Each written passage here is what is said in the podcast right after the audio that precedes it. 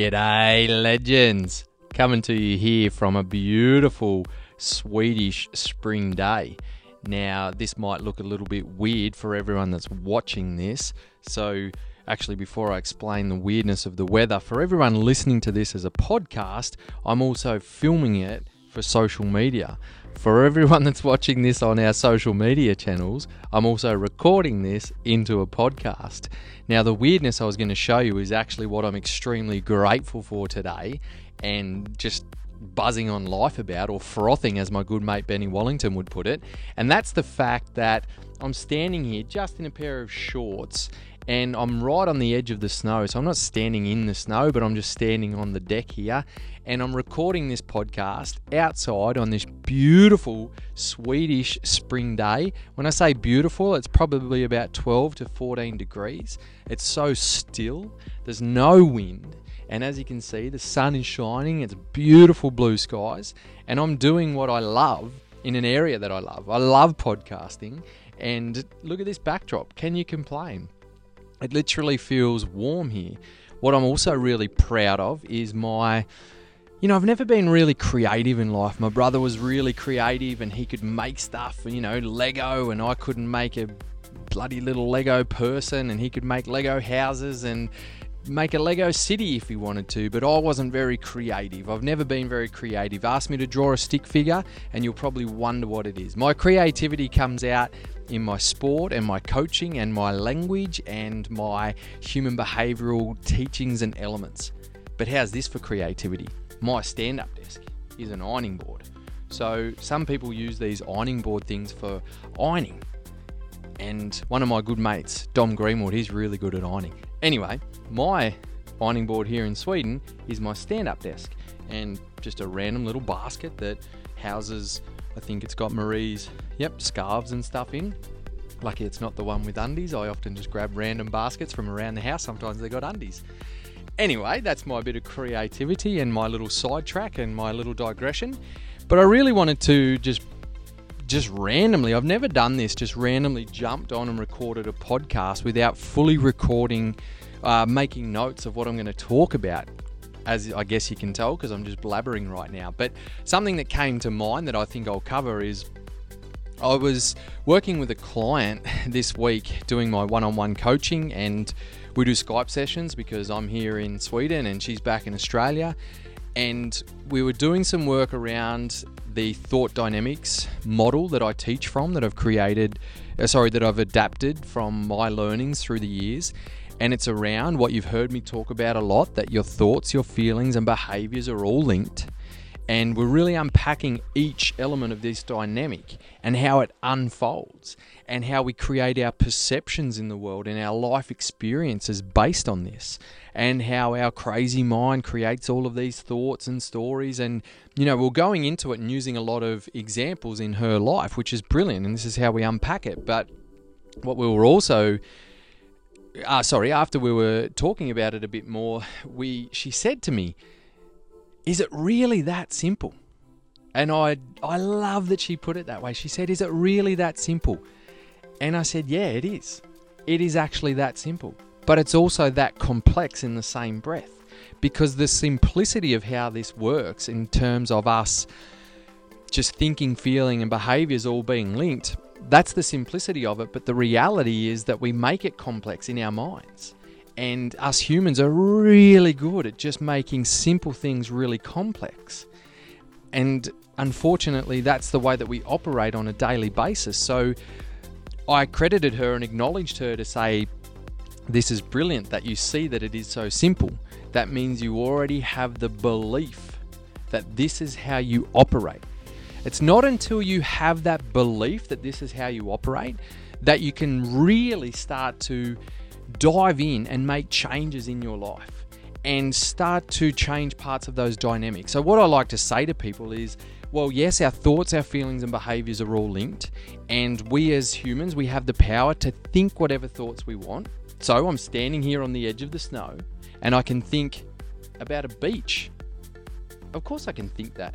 My external environment is the snow and it doesn't change, but I can think about the beach. So, therefore, I have the power as a human to think whatever thoughts I want, regardless of what's happening out here. And the the trigger effect is the way that you think can link to how you feel and then the actions that you take, the behaviors that you take or the actions that you don't take. Maybe it's the reactions in your life. So if you're thinking unhelpful or negative thoughts, you might feel that anger or that frustration and therefore outbursts or reactions. So when we really start to believe in this model that our thoughts, our feelings, and behaviors are all linked, and mind you, this is a model that's been around for a long time cognitive behavioral therapy, different forms of psychology, acceptance and commitment therapy, a lot of the mindset work that I've done and unpacked and been a part of, it comes back to this.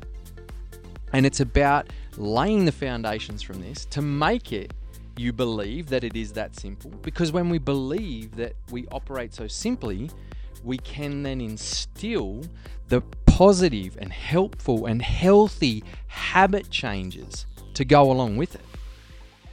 So I wanted to just highlight and remind you all that yes, it is that simple.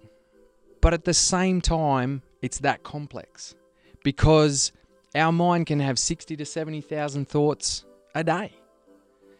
And as Dr. Do- Dr. Joe Dispenza has informed us, 90 up to 90% of those thoughts can be the same as the day before.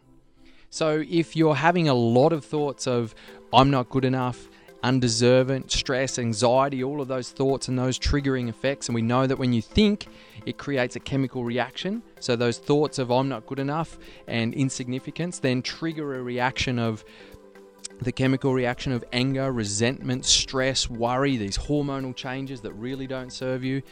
So the more that we can tap into that and become very, very aware, like this metacognition aspect of metacognition meaning you're aware of your awareness.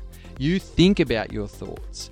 You become so in tune with who you are and what's going on upstairs here because if you don't, that infiltrates in your life as reactiveness, stress, anxiety, depressive states, all of these emotional conditions that really don't serve us, especially if we spend long periods of time in there. Some of this is language that you've heard me talk about a lot. And the reason why I keep bringing it up is because it's that simple. However, it's one thing to know about it or to hear about it, but it goes back to that awesome saying it's not, knowledge is not power. The fact that you know this doesn't make you powerful or successful or healthy or a better version of yourself just by knowing it. You have to take the action. Knowledge isn't power, applied knowledge is power. That's the real gold nugget that you always have to take with you. Yes, you need to learn. That's one of the first steps. That helps you create that awareness. But then you need to implement that knowledge. That's where the real power takes place. And I just had a little thought to wrap this up because I've been blabbering for enough. So just remember if you're watching this, I've got the microphone here because I'm recording a podcast. If you're listening to this as a podcast, I'm uh, also videoing this. I've, I've got the phone in one hand to video it, I've now got the microphone in the other hand, and I'm just going to go down. This wasn't part of the plan, but I've done it before not for a while. I don't even know how hard this snow is, but I'm just going for a little walk into the snow. So here we go.